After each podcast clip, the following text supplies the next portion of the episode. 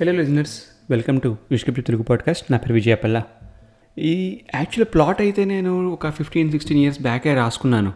ఈ స్టోరీ పేరు తొలి ప్రేమ. తొలి ప్రేమ అని ఎందుకు పెట్టానంటే మీకు ఈ స్టోరీ ఎండ్కి వచ్చే తెలుస్తుంది. ఈ స్టోరీ టూ పార్ట్స్లో ఉంటుంది. ఇది ఫస్ట్ పార్ట్ ఎనీవే ఈ స్టోరీ చాలా ఇంట్రెస్టింగ్గా ఉంటుంది. అంటే నేను కూడా కొంచెం కొత్తగా ఈ స్టోరీని రాశాను. మీకు నచ్చుతుందని ఆశిస్తున్నాను. ఇంకా ఈ స్టోరీలోకి ఆలస్యం చేయకుండా వెళ్ళిపోతామా అది కేరళలోని ఒక పెద్ద ఆశ్రమం. చాలామంది జనం ఉన్నారు. వన్ సెవెంటీ త్రీ ఎకర్స్లో ఈ ఆశ్రమం ఉంది. చాలా పేరు పొందిన స్వామీజీ దీన్ని స్థాపించారు. ఆయన దగ్గర మెడిటేషన్ యోగా వాటి కోసం పొలిటీషియన్ సినిమా వాళ్ళు కూడా వస్తూ ఉంటారు.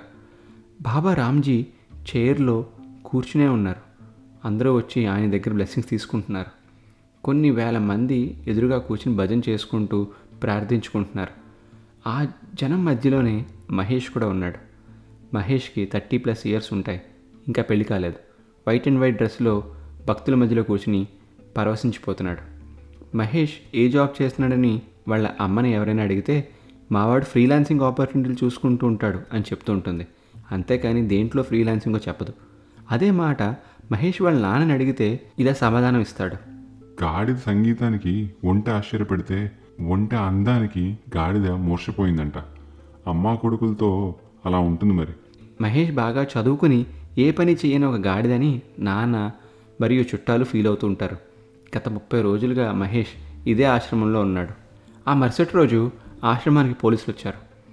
బోలెడని వ్యాన్స్ కూడా వచ్చాయి. లోకల్ గవర్నమెంట్ ఐటీ అఫీషియల్స్ అయిన ఐఏఎస్ వాళ్ళు కూడా వచ్చారు. బాబావి బోలెడని వీడియోస్ బయటికి వచ్చాయని టీవీలో పదే పదే టెలికాస్ట్ చేశారు.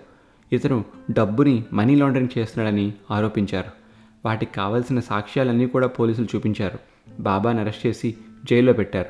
ఆశ్రమంని సీల్ చేశారు టిల్ ఫర్దర్ నోటీస్. భక్తులందరినీ ఇంటికి వెళ్ళిపోమని ఆదేశించారు. మహేష్ కూడా ఇంటికి వెళ్ళిపోయాడు. ఇంటికి వెళ్ళగానే మహేష్ వాళ్ళ నాన్న మహేష్ని చూసి ఆహా వచ్చావా? చూసావరా దరిద్రం అంతా టీవీలో? భక్తి ఉండాలి కానీ పిచ్చి ఉండకూడదురా అందుకే అన్నారు మెరిసేదంత బంగారం కాదని. వెళ్ళి స్నానం చేసిరా. అని తిట్టాడు. అప్పుడు మహేష్ వాళ్ళ అమ్మ వచ్చి అబ్బా పిల్లాడు రాగానే నోరు పారేసుకుంటున్నారు.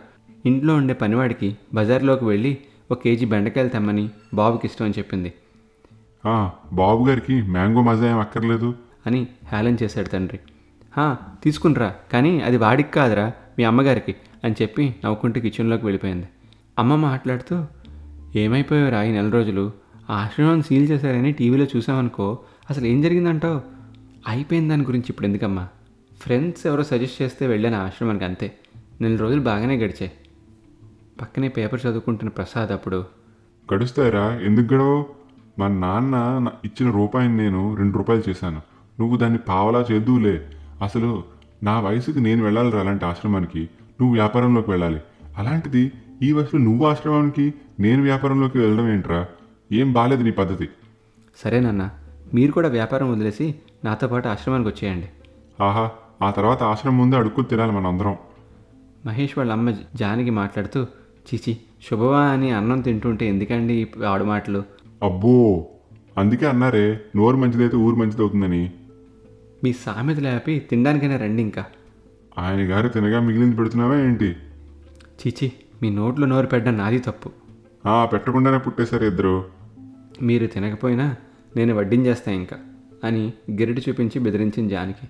ముగ్గురు ముసిముసి నవ్వులు నవ్వుకుంటూ టేబుల్ దగ్గర కూర్చుని భోజనం చేస్తున్నారు. ఇంతలో ఒక ఫోన్ కాల్ వచ్చింది. ప్రసాద్కి.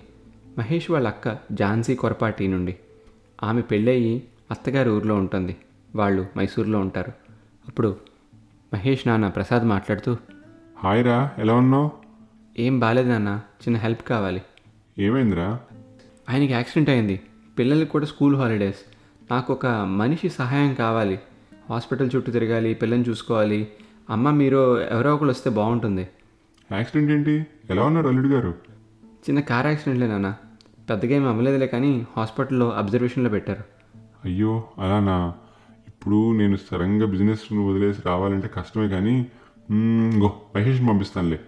ఓ ఊర్లోనే ఉన్నాడా? ఊరి మీద ఉండేవాడు ఇందాకలే ఇంటికి వచ్చాడు సరే నేను సాయంత్రం ఫ్లైట్కి బుక్ చేస్తాను నాన్న. వాడిని రెడీగా ఉండమని చెప్పండి. అలానే వాడి ఈమెయిల్ చెక్ చేసుకోమనండి అని చెప్పి అక్క ఝాన్సీ ఫోన్ పెట్టేసింది. అప్పుడు మహేష్ మాట్లాడుతూ అమ్మా అలాంటి పాలిటిక్స్లోకి నేను లాగొద్దని ముందే చెప్పాను కదా. పాలిటిక్స్ ఏంట్రా? నిన్ను ఎవడు వాళ్ళు చేసే పనిలో హెల్ప్ కోసం కాదు. అక్కడ రమ్మని చెప్పింది. వెళ్ళి పిల్లల్ని ఆడించు. ఇక్కడ నుండి ఉద్ధరించడానికి ఎవరు లేరులే. ఝాన్సీ మహేష్ వాళ్ళ అక్క. ఆమెకి పెళ్ళయ్యాక కర్ణాటకలో మైసూర్ అయిన అత్తగారి ఇంట్లోనే ఉంటుంది. ఆమెకి ఇద్దరు పిల్లలు. ఆమె భర్త పేరు లక్ష్మణ్ కొరపాటి. ఆయన లోకల్ ఎమ్మెల్యే. వాళ్ళది పొలిటికల్ ఫ్యామిలీ లక్ష్మణ్కి యాక్సిడెంట్ అవ్వడం వలన ఝాన్సీ ఆ ఎమ్మెల్యే పనులను చూసుకుంటూ జనం కోసం వర్క్ చేస్తుంది. అందుకే హెల్ప్ అడిగింది. మహేష్కి పాలిటిక్స్ అంటే ఇంట్రెస్ట్ లేదు. అందుకే వాళ్ళ అక్క వాళ్ళ ఇంటికి ఒక్కసారి కూడా వెళ్ళింది లేదు మ్యారేజ్ అయ్యాక. ఆమె సమ్మర్ హాలిడేస్కి ఇటుపక్క వస్తేనే కలిసేవాడు. అలాంటిది ఇప్పుడు మైసూరు వెళ్తున్నాడు. వెళ్ళగానే పిల్లలతో ఆడుకోమని అక్క చెప్పింది. ఏదో పార్టీ మీటింగ్కి వెళ్తున్నా అని ఆమె వెళ్ళిపోయింది. పిల్లల్ని తీసుకుని బావని చూడడానికి హాస్పిటల్కి వెళ్ళాడు మహేష్. బావ హాస్పిటల్ బెడ్ మీద రెస్ట్ తీసుకుంటున్నాడు. పిల్లలు రావడం చూసి అక్కడున్న సెక్యూరిటీ గార్డ్ మహేష్ని కూడా అలో చేశాడు. హాయ్ బావా ఎలా ఉన్నావు? పెయిన్ తగ్గిందా? హే మహి ఎప్పుడొచ్చావు? ఛాన్సీ ఏమి చెప్పలేదు నువ్వు వస్తున్నావని. బావా అసలు యాక్సిడెంట్ ఎలా జరిగింది? పిల్లల్ని అక్కడున్న టీవీలో కార్టూన్ చూసుకోమని బావ చెప్పాడు.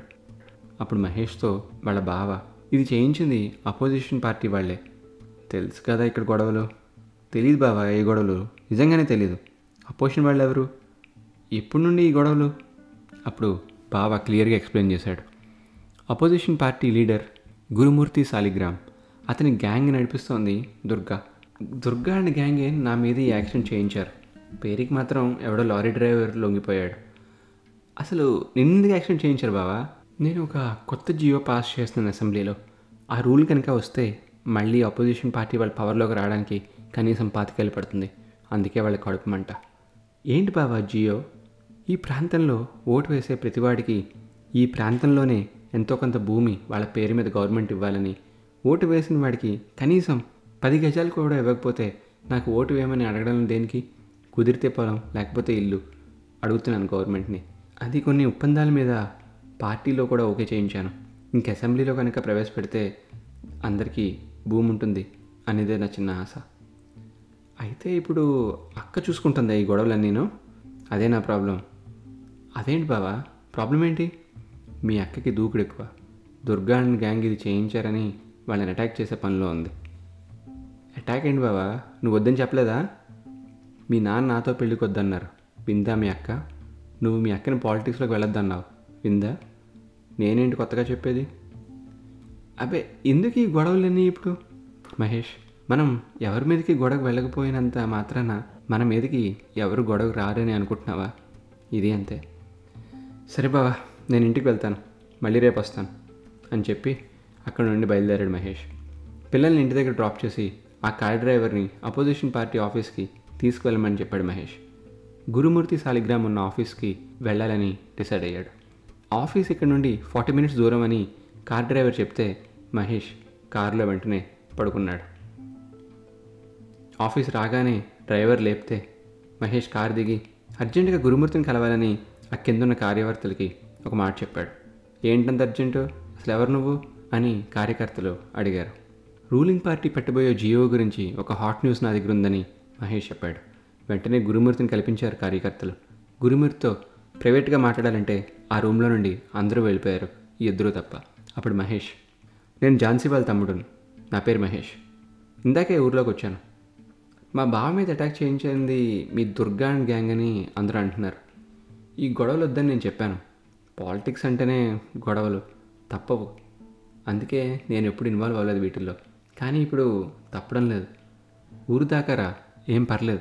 ఇంటి దాకారా ఏమనుకోను కానీ ప్రాణం మీదకి వస్తే ప్రాణం తీయడానికి కూడా వెనకాడను. నేను ఇప్పటిదాకా ఎవరిని చంపలేదు కానీ నా బ్రెయిన్లో కనీసం వంద మందినైనా మర్డర్ చేసేసి ఉంటాను నా ఆలోచనలతో. ఒకటి వేస్తే గొడవలు సెట్ అవుతాయి అనుకుంటే ఆ ఒకటి వేసి పడేస్తాను. అది ఎవరో నీకు అర్థమే ఉండొచ్చు. అసలు ఎవడరా నువ్వు? పెద్ద ఐటమ్ గాడిలా ఉన్నావు. నా ఆఫీస్కి వచ్చి నా రూమ్లో కూర్చుని నాకే ధమ్కి ఇస్తున్నావు. నేను ఎవరో తెలుసా నీకు?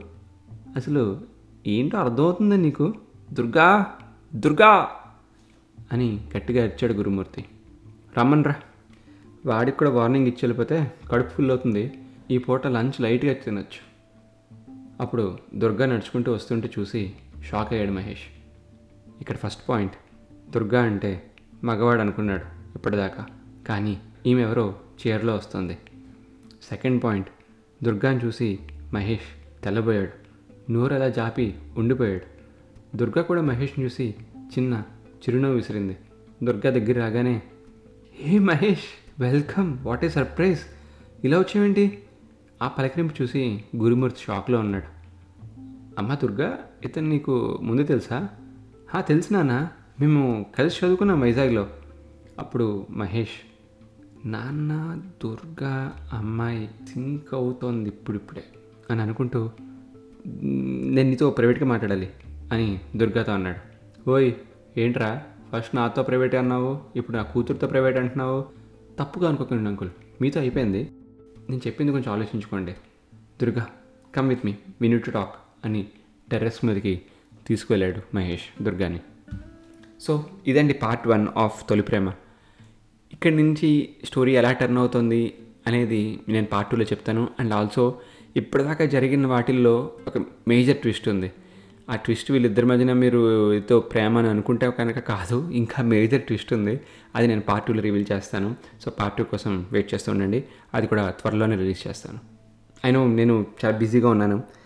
చాలా అంటే చాలా. అసలు నాకు టైం దొరకట్లేదు స్టోరీ రాయడానికైనా లేకపోతే దాన్ని రికార్డ్ చేసి ఎడిటింగ్ చేసి రిలీజ్ చేయడానికైనాను. అందుకే మధ్యలో రివ్యూ స్టార్ట్ చేశాను. మేబీ ఇక్కడ ఫ్రీక్వెంట్గా ఏదో ఒకటి రిలీజ్ చేయడానికి నేను ట్రై చేస్తూ ఉంటాను. Keep listening. మళ్ళీ మనం పార్ట్ టూతో కలుద్దాం. అప్పటిదాకా గప్ చెప్పు